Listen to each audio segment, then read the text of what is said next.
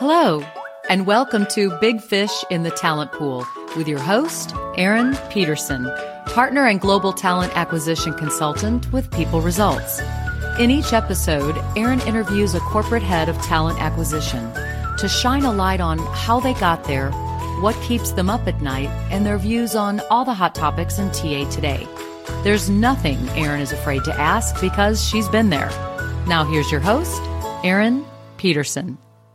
Welcome to episode 40 of Big Fish in the Talent Pool, where you have a big treat waiting for you. Jacob Kramer of US Xpress joins me to talk about all things conversational AI, TA technology, and his really interesting career in really kind of carving out a niche for himself in high volume recruiting and making that more effective and efficient and candidate friendly.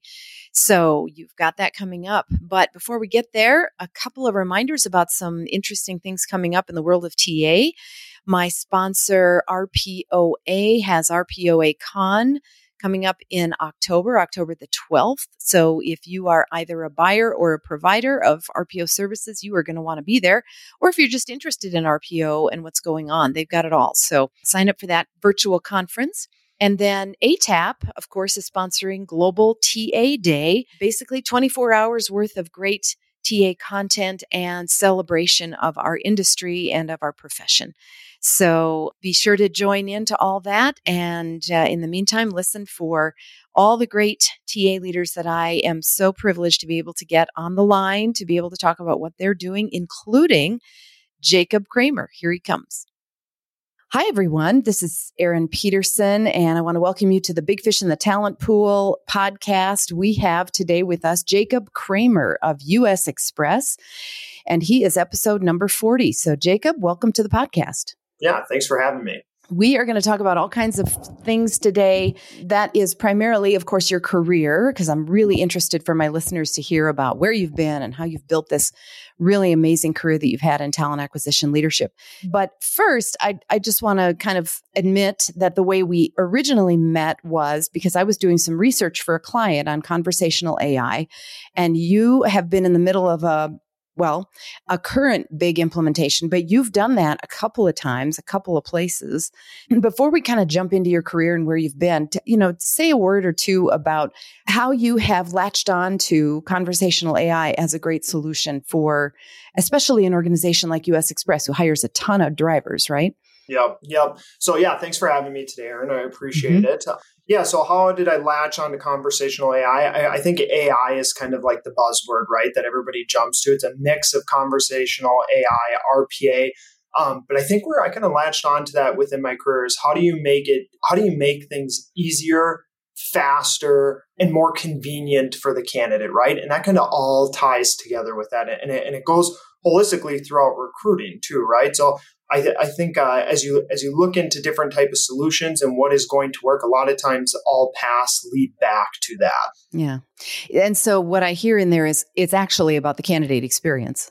I think it's a mix of both, right? So I think candidate. Sometimes mm-hmm. when I think candidate experience, I'll say candidate experience, but I even think of my team's experience too, right? A lot, a lot mm-hmm. of times mm-hmm. people will hear AI or, or see some of the work I've done and immediately think, hey, that means that we're eliminating jobs, and that that isn't the case. You have to look at it from both sides. So How do you make it easier for the candidate, better candidate experience? But then on the flip side, how do you make it easier, faster, better for your team as well? Yeah, agreed. Okay, well, and we'll talk about all the facets of that. But let's start at the beginning. You um, actually are from Minnesota originally, right? Yeah, you can hear it. I might throw like a "you betcha" or something. And like so that. am I. Yeah, sure. Yeah. and uh, I think you went to St. Cloud Tech yeah. Votech. Is yeah. that right? St. Cloud. I don't know if they call it that anymore, but um, anyway, yes. Yeah, so and and I'm I'm from the Twin Cities originally, and I know St. Cloud very well. Yeah. And that whole uh, sort of uh, you know Minneapolis metro area, including you know the kind of northern suburbs that go up to St. Cloud. So start there. What what uh, how did how did that come about, and where were you headed when you originally decided on that educational path? Met my wife at a very young age and ended up having a baby at a very mm-hmm. young age and had to mm-hmm. make a decision of, uh, you know, we got a little girl coming along and I've got to get to work really fast and want to provide her with kind of just an incredible life. And, you know, my dad didn't have to tell me. I kind of kicked myself into gear and got going, right? And so uh, went to school and then got right to work. Uh, I've always said recruiting, you know, recruiting has changed so much over the past 10, 15 years. But back when recruiting has always been, I, I, felt personally like sales, right? And, and you can tie a lot of those attributes to sales. And so right out of college, went to work. Uh, it was a company actually called Dobson Cellular. It was purchased by AT&T later, uh, but went to work as a retail sales rep. Um, and within like two, three months, uh, one of our district leaders was like, Hey, you're really, really good at talking to people. Um, have you ever thought about recruiting? And I was like, mm, no. And he's like, okay, well, day one, like you're to, you're to get out there and start doing this. And so, uh, just kind of progressed from there, worked in recruiting with companies, uh, like AT&T, did RPO through Comcast, Regis Corporation, and now US Xpress. I've, I've skipped a couple in there, um, but mm-hmm. really, really cool companies. And I would say my background lands within this high volume. And I always, I always think of recruiting in like three sectors, right? So there's like this left sector, which is your technical, technology, IT type of recruiting. It's where all the money's at, probably the direction I should have went in. Um, and then you look at this middle piece, which is your corporate recruiting, great career path, a great position, all about candidate experience. And then there's this this side path, which is your high volume, right? And typically, high volume, you have to make huge swings in order to uh, have success. It's very low margin that you're working with. Um, and typically, the recruits you're recruiting for are driving the revenue. Um, so it's kind of that sector. I would say is kind of where all of us crazy people live, and that's that's where I really enjoy. the gluttons for punishment. Yeah, yeah. over on the high volume. yeah. And so so back up here because it sounds like somebody gave you some uh, feedback or advice, you know, that you're really good at talking to people, but you're a self described introvert. So, how did that work? You just sort yeah. of, you're a talkative introvert or what? I don't know if it's a talk. I like to build relationships with people, but I am not the person that gets up on stage. I, I remember speaking at ERE two, three years back the VP, Jeff Lackey of CVS, gave me really good feedback afterwards. Said, "Yeah, you did a great job." And in my mind, where I stood up there, I was like, "I could throw up on stage here. This is, this is so uncomfortable." So, I am not the type of person that likes to be on stage. Um, you know this doing this podcast. I think I rescheduled four or five times, right? And so it's just this is not this is outside my comfort zone, which is why I do it, though, right? It's I think it's yeah. good to push yourself outside your comfort zone, but it is. Um, I think where where he says I really like building relationships with people. I care a lot about people. I care a lot about the organization. I always make a joke with uh, my wife. You know, I worked at AT and T, and it, this was years back. And if I still in certain areas may not, even if my if my house did not have cell phone service, I would still use AT and T. I just I think that piece. I just get passionate about the company and care about people. So not an extrovert, definitely an introvert, but like okay. building relationships. Okay, and and uh, you sign up for the mission. It sounds like yes. When you yeah, when you join an organization and you commit to finding their talent, you're all about it. Yeah. Very cool. Well, that um, helps you run through walls in ways that you know maybe wouldn't be able to if you didn't really care about yeah. the, the, product. So the the high volume, the in the case of U.S. Xpress, let's get into the details. How many drivers are they hiring every year, or how, are you hiring for them every year? I'll say unlimited. We would take as uh-huh. many drivers as you could as we could possibly get, right? Especially in the market we're in right now. But uh, you know, as an organization, we uh, I think right now maybe 8,000 plus or minus employees. Um, drivers are typically a 100% turnover. Um, mm-hmm. So it's constant. I mean, and it's just like any other high volume at Alorica, same exact way. Uh, craziness, nonstop recruiting. Um, yeah. So some of this stuff I'm sure we're going to talk about today. Mm-hmm. How do you how do you do that efficiently? But um, you know, how do you try to make it so you're not constantly trying to fill the top of the pipe? Yeah. So, yeah, uh, I mean, a lot of recruiting nonstop. Right. And, and hang on to the candidates that are yeah. viable, that are in the middle of the pipe, um, especially, yeah. and push them over the line. We're going to get there. But first, I want to kind of finish out your uh, sort of career path. So you're an ambitious guy. You have little by little taken on greater responsibility. And now you're in a position where you're really making a difference that you bring to the table. You're not sort of operating under somebody else's direction at this point. My guess is you're bringing the solutions. Mm-hmm. How did you make that? How'd you turn that corner? There's there's a lot of I think professionals out there who want to be leaders, but they're kind of foggy about how to how to stop being order takers and start being leaders. So what what did that look like for you? Yeah, and I might not answer this perfectly for you, but I think I think you have to be open and vocal about what your ambitions are, right? So a lot of people are leaders. They may be nervous about taking that leadership role, but how do you know if you're ever going to be good at it if you don't do it, right? And so I have been fortunate and very lucky to have met some great mentors along my career path. And I remember one individual, and I've got a couple of quotes that constantly are floating in my head, right? But one of them was put it out into the universe, right? Like if you want to do something, do it. Tell people you want to do it. Get out there and do it. Don't wait for someone to tell you to do it. And so one of my goals, you know, I remember remember sitting back and saying by the time I was 30, I wanted to be a VP, 35, I want to be an SVP, and by the time I'm 40, I want to be chief, right? And so put it out there, have those conversations. My leader, I have an unbelievable boss right now. She knows that. Um, my prior uh, leader at uh, Regis Corporation was a turnaround executive. I've got you know 10 20 quotes that float around from her same advice from her get get out there and do it and I, I think that's where that pivotal move came i would say that part of that too is that you know I said don't wait around for somebody to t- to give it to you. There's certain things that you'll see, especially within talent acquisition, right? We get the candidates, we provide this great candidate experience, but we see the issues within the organization once they start. Uh, you know, their first 90 days, what's their career path look like? And I, I will say, you know, I've worked with a lot of talent acquisition leaders where we'll have those conversations, we'll look at solutions, and it kind of ends there, right? We kind of expect HR to take that over operations. And one of the, you know, asked what is that pivotal moment is when you kind of take that over, right? And say, okay, I see a problem. I I've got ideas of solutions. I you don't have to you don't have to what's the best way to say it? You don't have to take credit for it, right? There's individuals that you can partner with so that they they get bought in and can help execute on it. I would say for me, that was probably that pivotal role of, hey, I see these issues. I don't need to be, I told you I'm not an extrovert, so I don't need to be the one beating my chest that I came up with the idea or running around the building saying that we had this success. Let help lift some others up by providing them with different ideas um, and solutions, partnering with them and kind of just owning it and executing to make it better for the business. At the end of the day, if it's a positive for the candidate, it's a positive for our team, and it drives an economic return for the business. I think that point number three is extremely important too. Um, it's a win win for everybody. Yeah. Yeah. You can't just make improvement for the sake of improvement. It has to have exactly. a purpose and business case and all of that.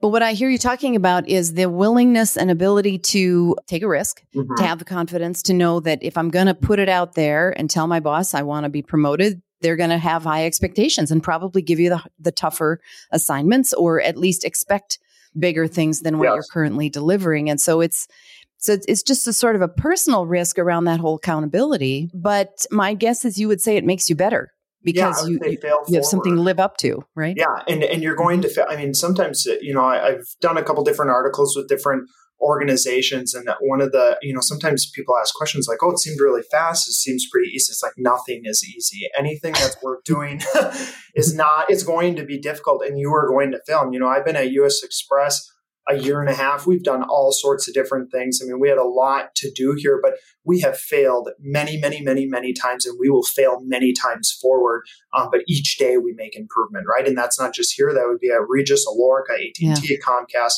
um, so yeah, you did. You definitely fail forward. Okay, but in order to have the confidence to do stuff that means you might have a failure here and there, you need a safety net. So, so talk about your leadership and how they create that for you, so that you know you're not going to be on the altar of sacrifice yeah, if something fair. goes wrong. That's fair. So before you ever present, um, I'm going to give a story of what happened, and anybody that might be listening uh, from our Regis executive team, they will all remember this story. But I think you, I think as long as you're very transparent and come with I'm gonna I'll use the Regis story. So you know, I was at Regis and I had an idea on automation. Um, and their their issue, you think of a beauty school student, right? That they go into school, no parents are pushing uh, their kids to go into beauty school, right? It's a super super difficult uh, industry to go into. And then on top of that, they come out of school and they're not making much income, right? They start at minimum wage plus tips, which is a very difficult role. And so when I came with that solution to them, they were going through a turnaround, say at a turnaround CEO, and there, anytime you're in a turnaround, everything you do needs to drive an economic return. And so coming into there, I'm going to talk about failing forward.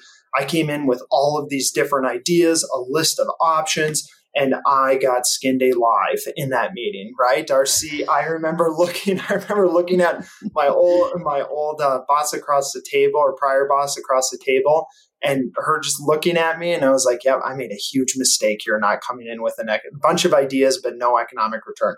So where i'm going with that what's your safety net? Everything has to be based off data right? So um, i am always over the top transparent. I we've got a plan together. We've got contingencies within that plan and everything is based around data because uh, these short failures if you focus so much on the little tiny things that fail, you're never going to get to the long term goal. So, as long as your leadership has that roadmap of what the long term goal is with data baked within there and timelines, execution dates, you have a safety net. And I would almost almost argue that, you know, a lot of times you shouldn't need a safety net from your leader. You kind of create your own safety net, right? As long as you've got that plan together. And, and again, full transparency, sometimes the plan doesn't work. And you have to be able to go back to your leader and say, hey, here's where I messed up. Here's where we didn't calculate it correctly. As long as you have that transparency, a plan in place, everything based off data, it's very quickly easy. It's easy to pivot in order to make sure you have that safe. Everybody knows what's going on. There's no surprises. Yeah, the no surprises thing is huge. Um, yeah. In in my experience, especially as a leader and also working with my own leaders,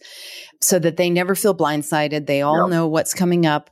Yes, it might not work, whatever it is that we're trying to imp- implement, but th- even that's not a surprise to them.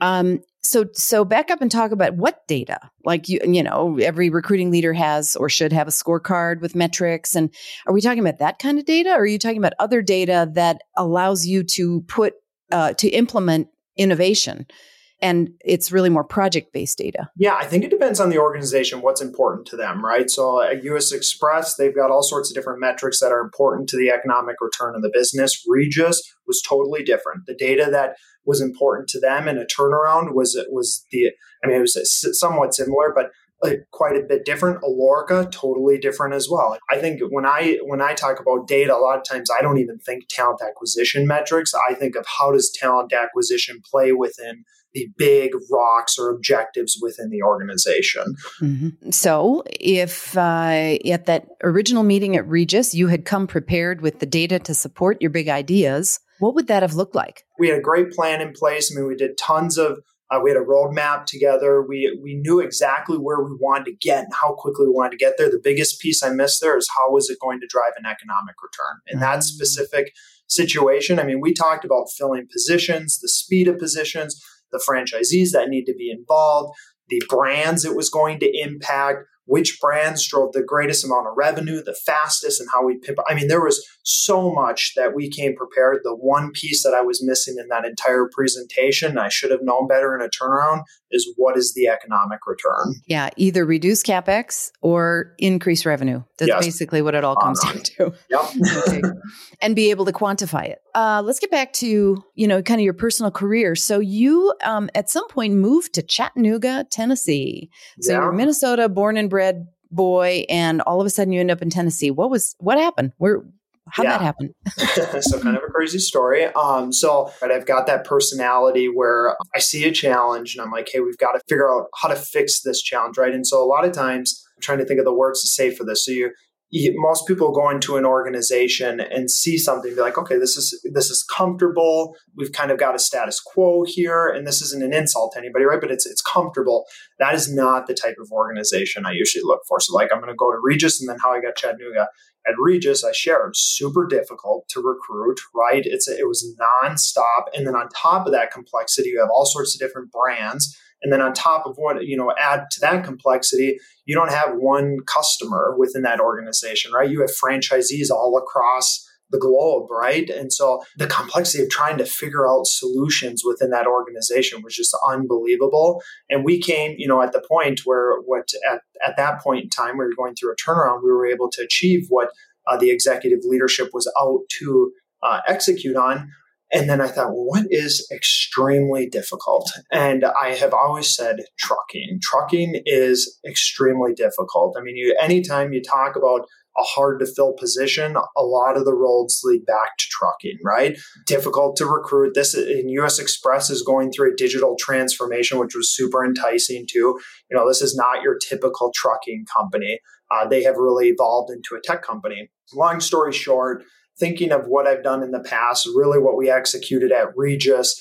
um, I thought, how could we do this within trucking? Now, exactly what we did at Regis, I shared, you know, it depends on what your executive leadership's end goal is, is not the same as what uh, US Xpress's end goal is. But how do you take this technology, people solutions, and implement within trucking? I knew it was going to be extremely difficult. And I remember emailing the CEO and CHRO of US Xpress and said, hey, here's what I can bring to the table. Here's kind of a couple different case studies. Here's what I see, and I would love to just have a conversation. Our CHRO, she was like, This is really interesting um, and something that could be applicable here. And so I had a great conversation and got a long term plan together, and uh, now in Chattanooga, Tennessee. So, so hang on. You contacted them. Yes. Yep. I and did them. you even know they had an opening, or it was just sort of I want to work in this industry, and this is the company that I'm interested in, or did you did you send a similar email to a bunch of CEOs of trucking companies? It was just this organization. So, um, so I've I've wanted to get prove out some different concepts within trucking. This organization is going through digital transformation. Um, they've got just all sorts of different things going on. Uh, that are very unique with it. You think of trucking, a lot of the things in trucking are very I don't want to say outdated, but you know, you're looking. I think people traditional. Trucking, yeah, and I and I mm-hmm. think people in trucking would admit that. You know, a lot of people have an appetite to do something new. It's just hard to do in this space and they're kind of the U.S. Xpress isn't waiting around for that to happen, right? They're they are definitely making waves. Yeah, and it's interesting the comment that you said that the CEO made, you know, somebody from a hair company, and and, uh-huh. and I don't really blame him or her for that. I I feel like that is the bias that a lot of senior executives have, and that is I need somebody from my industry, somebody who understands how it works at this particular kind of a culture or this industry, this geography, you know, fill in the blank. It's sort of I need somebody who already understands. They don't want to ramp anybody up. So you have dispelled that myth, I guess, or, or do they? Yeah, do you think there is still some industry bias? I think within the industry, absolutely. Yes, within the industry, absolutely. I would say our CEO, polar opposite, right? And I don't know if I disrupted that part. I would love to take credit for it, but I don't know if I if I did.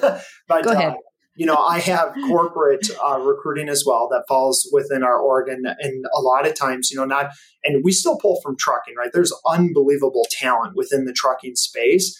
Um, but a lot of the recruiting that we go for for our corporate candidates come from with outside trucking now, right? And so mm-hmm. there's a there's unbelievable talent that are coming in that are just absolutely disrupting this space uh, that have never been in trucking before. So I think it's a mix of both, but um, definitely seek out candidates that may not come from this space, but that have experience that would that would drive extreme value here. Yeah. Okay. And uh, I'm, I'm going to call out the opposite of what I've seen as well. And that is sometimes I hear leaders say to recruiters on the team, you know, maybe we ought to think about somebody from a different industry. And some recruiters can't get their head wrapped around that. Like they're so used to just embedding themselves in the industry, looking for people at direct competitors that they have a difficult time branching out. So what, you know, what what advice would you give to a recruiter who's getting that request from a senior leader? You know, and this is just my personality, right? But I would jump on board, right? Uh, I mean, what's what's what's it hurt to try to have conversations with somebody who might be from with outside the industry? And to be honest, sometimes you have those conversations, you get all sorts of different ideas that maybe if you re- if your company really feels strongly like or you feel strongly that there's some great talent within your industry maybe you take that experience and start having those questions with other candidates that you're talking to within the industry. Maybe they have that skill set or you'll come to realize like wow this could be a big differentiator for us. Yeah. So i would jump on board. I mean but that's that's a little bit of my personality. Yeah. I, would, I would be two feet in. Th- throw the net wider. Why not right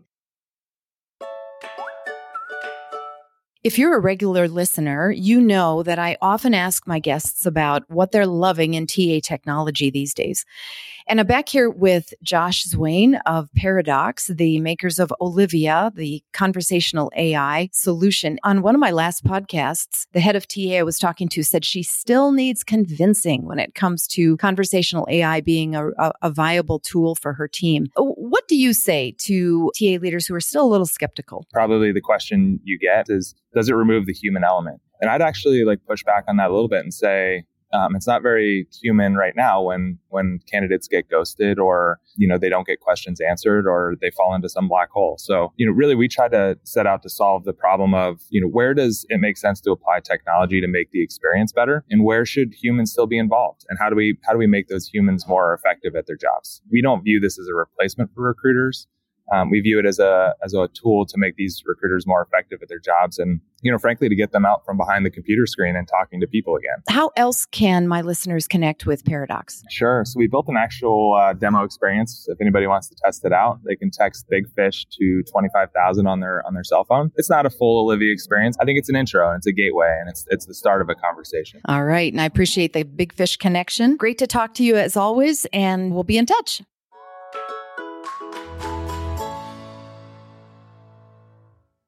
So let's now talk about the, the US Xpress um, solutions that you have brought in. And let me back up a little bit. You joined them before the pandemic, right? Just slightly before? Or My first day was March 16th. I remember joining, walking in, and people were being escorted out of the building. Oh, um, goodness. Yeah. So, so, yeah, it was like the first day of COVID breakout. All right. Well, and there, it, I mean, when you think about the whole supply chain disruption that happened during COVID, among all the other issues. So I'm certainly not isolating that as the only issue, but uh, trucking became front and center, didn't it? And uh, just you know the ability to move goods and services, and so talk about how that affected you just moved there for them right you literally just moved your your home and family yeah. to chattanooga in order to take a job at a place that was being disrupted from outside of itself what what was that like the TA organization itself needed a cultural disruption, anyways. And so, um, while the pandemic was difficult, or kickoff of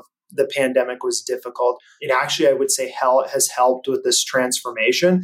And outside of just recruiting, you know, US Xpress as a whole, prior, and our CEO has said this many times, prior to the pandemic, remote work was not an option, right? Uh-huh. And, and I think yeah. we have found over the past, you know, year and a half, two years, that it works. And, and I will say it definitely works within recruiting. Within our team, I mean, we are running a very large recruiting organization. We, everybody's remote. We have people, you know, Florida, Chicago, all over the United States, and that's okay. And I, and I think that works, right? Yeah, and, and it, it's sort of um, maybe provided the platform for change that would have been much more difficult otherwise.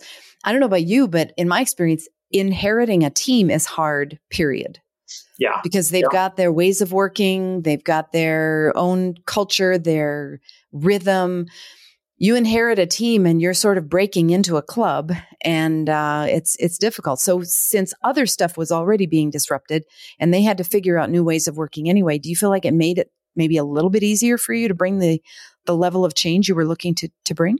Yeah, yeah, and I would say it, it, may have, you know, and I would say the team here. What was interesting is I, I think we thought it's kind of the same thing. I mean, definitely had to disrupt the culture, but they were so hungry for some sort of change though too which was really interesting you know at first it's always fear that going back to you know the beginning of the conversation of having a plan i am very transparent with my team again it's it's not just about at an executive level no surprises i think you have to you have to live that same culture with your team so there definitely became an appetite to not only you know not only be excited about it to be part of it and i'll use uh, one of the pieces you said is what's pivotal has been pivotal in your career. One of the things I picked up from Regis was these committees, right? And so uh, these franchise councils and committees. And within recruiting here, we have a recruiting advisory committee, right? And it's a group of individuals. It's somebody new, different departments within recruiting. We have all sorts of different groups from corporate confirmations, the driver recruiting,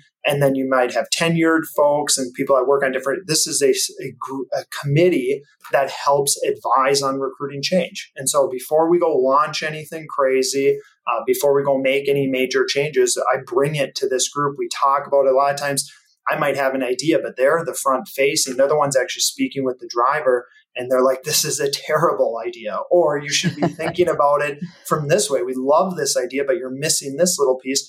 Or they, you know, a lot of times they'll be like, we love this. How quickly can we help drive this change throughout the team? And did you choose those recruiting or, or talent acquisition advisory team members or yeah, we had that work? Vote. So we had mm-hmm. we had individuals vote. I did put out there, you know, like here's kind of what I'm looking for. We don't I don't want everybody to I want people that are looking to challenge me, right? I don't want everybody to be like, this is great.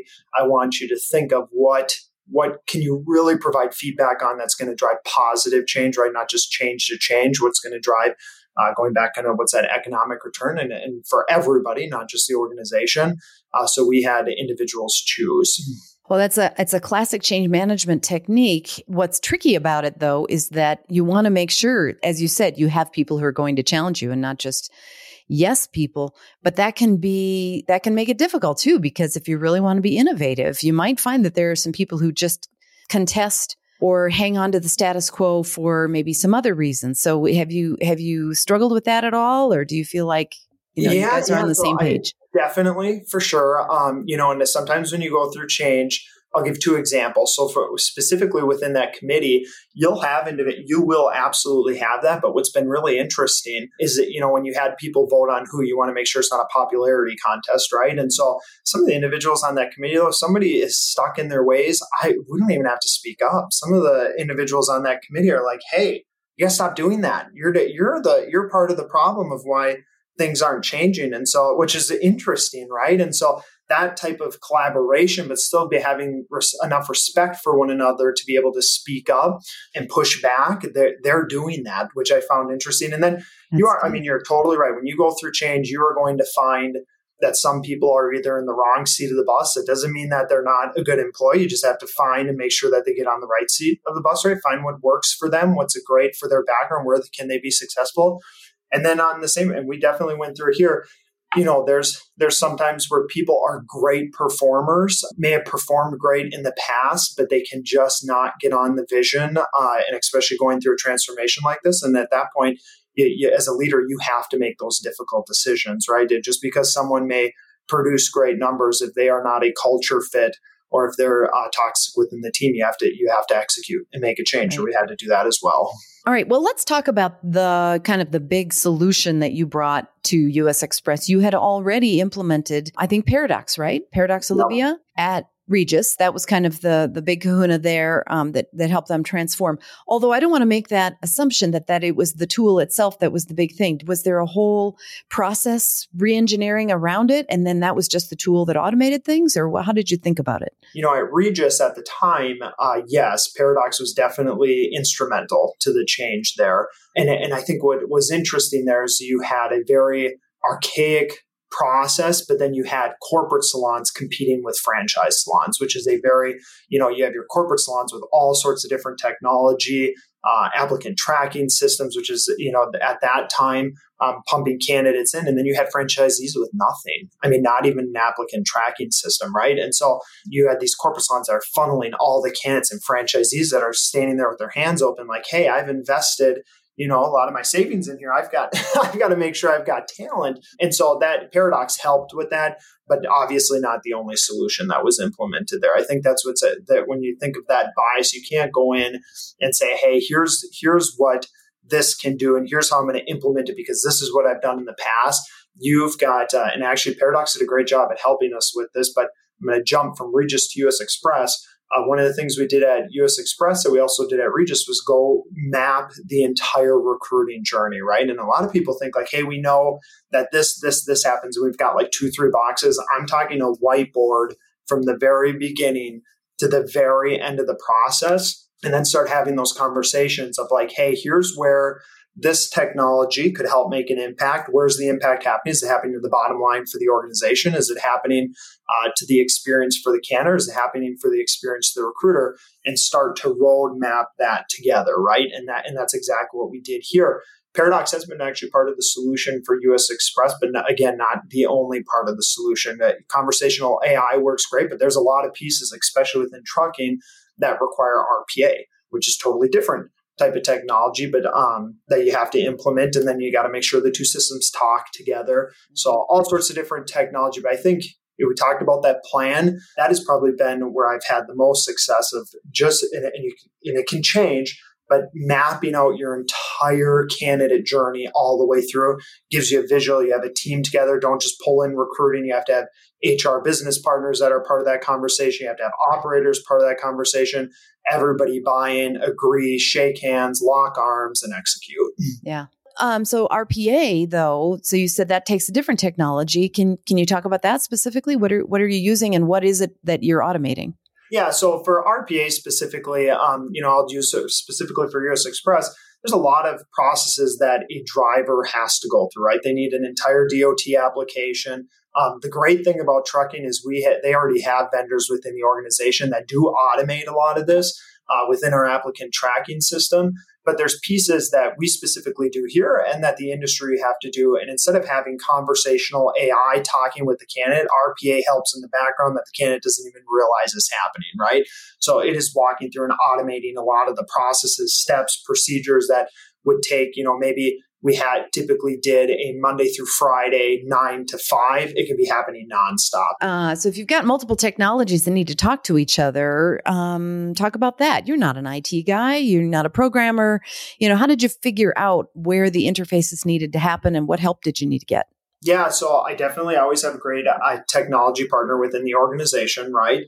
Um, but I am a huge proponent that you have to push your vendors. I think there's, uh, I'm going to, I'll pick on Paradox for a minute, right? So a lot of times when you think of conversational AI, it is typically what comes in the box, right? Here's, here's how you implement it on your website. Here's how you implement it in within a couple of your systems. Here's, here, fill out this, you know, 400 question Excel document of what might come back and forth between the candidate and implement it. And we're going to call it a success. I think, and I'm using just conversational AI as, a, as an example here, but I think this applies to all vendors. I think you have to push your vendors to be outside the box, right? And, and Paradox was a good example of that for us of like, here, here's our whiteboard here's where we want to utilize you. This is not something that is an outside of the box solution. We're going to need specific code written for this. We're going to need specific solutions for this, but we want to be able to partner with you. And then I think applying that to all your vendors across the board, right? I mean, we've definitely, I think in this seat, you definitely have to have difficult conversations with vendor partners to say, hey, we want to continue to partner with you, but if it can't get us to X, whatever that X might be, it may not be the right partner. It may not be the right fit for us. And a lot of times they come to that conclusion too, right? If you're not, if you definitely are pushing the status quo a little bit and causing waves, some vendors are like, that is not us. One of the pieces we did with one of our uh, vendors was, hey, we, we said, okay, you think of a chatbot, right? Or you think of a persona or an avatar that may come with uh, the conversation happening with the candidate. We're like, how do we make this a better experience for the candidate? Like, uh, we don't want just one avatar that lives. How do you how do you use data or statistics to make it so that we can try to have the best match within a candidate? So what we did. One of our vendors is we partnered to say, okay, let's use census data. And if an IP address pings within San Antonio, Texas, I'm making these numbers up. I'm not, I'm not looking at a screen, but let's say within San Antonio, 55% of the population is Hispanic and 57% is female. Again, I have no idea what San Antonio's uh, census data is, but that avatar would be presented as a Hispanic female, right? And that uh, that avatar would attach to the IP address and follow that candidate throughout their entire journey. So not only having the conversation of job search, but maybe walking them through onboarding or sending the text message uh, that says, "Hey, your flight has been delayed." You know, all sorts of different conversations with the candidate. They they have that one avatar. So now at US Xpress, we have military avatars, we have shop avatars, we have corporate avatars, we have avatars of all sorts of different ethnic backgrounds, genders. I mean, and we're and we're not even close to where we want to go yet but that was something that we couldn't find. We are like, we want to do this and we just can't find it out there. So we're going to create it. We're going to be the first ones that do it. Yeah. Wow. That, I mean, that's true innovation. And it's something that was already on the, on the design table for Paradox, or did you literally bring that idea to, to them and say, we want this. Can you create it? Yeah, we brought it to Paradox. And okay. what was interesting about Paradox is they were like, okay, we have no idea how to do this, but we will figure it out. Uh-huh. so cool. that's kind of the, and that, and they definitely helped uh, contribute to that. When I think about, you know, corporate leaders and TA leaders who are challenged with taking practical steps that will increase diversity in their organization.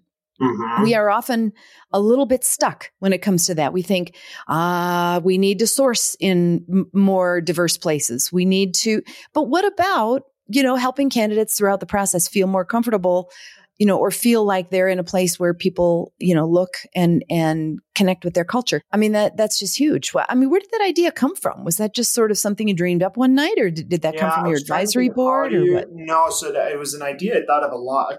Actually, it was um, at Regis. I was like, how do we how do we do this? The technology just wasn't there yet. But uh, yeah, just an idea of like how do you make it easier. But then on the flip side of that, you know, there's all sorts of benefits to that from like yeah, we t- at the beginning we talked about how do you drive. You know, you want to make it easier for your recruiters. Yep. You want to make it easier for the candidate. You still have to drive an economic return. Mm-hmm. Recruiting in high volume is all a numbers game, right? Yeah. And so part of that is also bounce rates. And so there's certain areas where you can still drive an economic return. You provide a better candidate experience and if the candidate feels great about the experience, is not a lot of times you have conversations with AI, the experience isn't great, right? And so if you can really make sure that this conversation is great and the experience is great, makes the recruiter's lives easier because a lot of that process is automated throughout the process. So with that specific one, you kind of checked all boxes for everybody. Yeah, really interesting innovation. Thank you for sharing the details on that. It's uh, sometimes a little hard to get into the details, but that's what podcasts are for, right? Yeah. a little bit more the, the long format. You were, by the way, in the Minneapolis 32 under 32, right? Just curious, how did that happen? Did somebody nominate you? Did you apply? Did somebody just out of the blue say, "We we think you you're doing good stuff"? Yeah, so we were doing some innovation not only within automation but uh, media, right? And, and a lot of recruiting has basically become a huge piece as media, right? And so uh, that 32 under 32 is actually for media, wasn't it? It was actually a marketing 32 under 32. Cool. Um, and so one that within talent acquisition, I, I don't know if there was other, I think actually there was a couple other talent acquisition leaders there too, but the majority of the people you were competing against were marketing individuals. So I thought that was kind of interesting. Was nominated. Again, I've said I've met great mentors uh, throughout my past. One of my mentors at Alorica was like, "Hey, this is something really cool and interesting. I think i am going to throw your name in there." Um, and so, yeah, it was it was a cool experience, and not just winning the award is obviously great. Everybody wants accolades for uh, certain things like that, but meeting some of the individuals within that group, right? I mean, that you're you're talking about just I feel marketing geniuses that have all sorts of different creative ideas, and that's kind of where I would say the best part that came out of that was meeting some individuals that could help me think differently about TA. A lot of times, you know, we're advertising to a consumer in air quotes. Same strategy you can apply to talent acquisition and yeah. advertise to candidates. No, completely. Yeah, makes sense, and uh, yeah. pretty cool crowd to be in. And I, yeah. I like your I like your uh, twist on it. Is it's not a, not just about getting the recognition; it's about being in a crowd of people you can learn from. Yes, exactly. So, very cool. And then I would be remiss in interviewing you if I did not mention the really interesting mindfulness based stress reduction certification that you have from the University of Minnesota. What?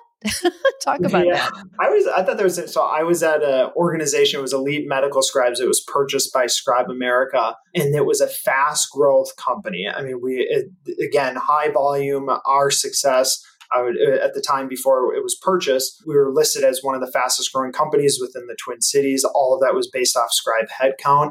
Um, and anytime you go through, uh, I personally think like this crazy growth, you are living breathing, sleeping the company. I mean, mm-hmm. that is all you think about. And actually, CEO, uh, he said, Hey, we're going to put everybody through this course. Never heard of it before. It was probably one of the most interesting things I've ever, just different techniques that you can use how to read your team to be able to ensure that they, you know, because it's not it's not just you as a leader that's going through the stress. You think you're stressed as a leader, right? It's your employees are probably ten times more stressed. Uh, mm-hmm. Uh, so how do you catch that and try to get ahead of it? How do you try to sell this fast growth type environment to make sure your teammates are bought into it and can see the vision while still working through that stress. It was just it was a really really interesting course.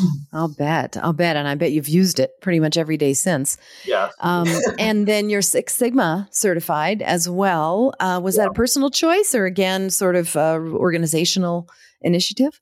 Yeah, so that was a personal choice. Um, mm-hmm. I thought, you know, a lot of, t- especially as you go through, uh, you know, my specialty is kind of how do you automate processes, right? All kind of goes back to automation and put people in the right seats for them, get really smart people together and combined with automation just makes a, a wild success story. But um, I thought, you know, you're, you're going through this automation and mapping out and trying to figure out what works.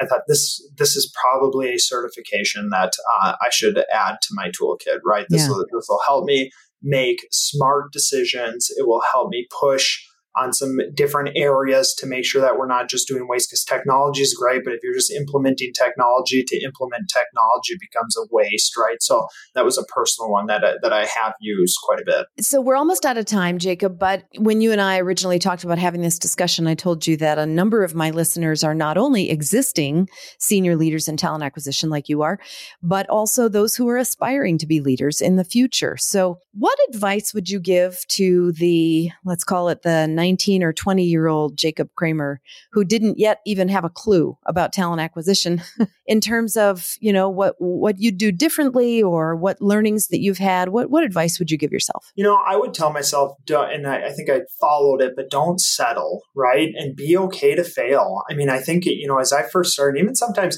you know, I'll say within trucking, this is not a, it's, it's not the sprint, right? It's a marathon. And sometimes you get, into these situations, I mean, there's all sorts of different variables, and you start to question, like, oh, was this the right move? Was this? It's like that's okay. Like, it, it's not going to be perfect every single time. And I think when I was, you know, at the beginning of my career, you were always so afraid to fail on something or to disappoint someone. And looking back, I, I wish I would have just. It's okay. Like everybody's going to fail. You're going to make mistakes put in 100% of the effort. Don't expect anybody else to give you anything. You earn everything that uh, you can. And so I, I, I think that'd be the advice I would I would I would give. Don't be afraid to fail. I think that is uh, the, a great place to end because you know that fear of failure. I think hamstrings a lot of people, and uh, we're if we're ever going to kind of make big changes in talent acquisition and business. So exactly to your point earlier, it has to have a business impact, or it's not even interesting or important. Yeah. Um. You you you got to break a few eggs to make the omelets some delicious omelets, hopefully. Oh, I like that analogy. That's a good one. right. All right. Well, this has been uh, just a great conversation. Thank you so much for taking the time. I know you pushed off about six other meetings in order to, for us to record here, and uh, it's much appreciated, and, and my listeners are going to benefit. So thanks very much. Yeah. Thank you. Have a good one, everyone. We hope you enjoyed this episode of Big Fish in the Talent Pool. This podcast is independently produced in collaboration with ERE.net, and we would love to hear your feedback. You can email Erin directly at E-P-E-T-E-R-S-O-N at people-results.com. You can also follow Erin on Twitter at Erin McPeterson, connect with her on LinkedIn, and learn more about her practice at people-results.com.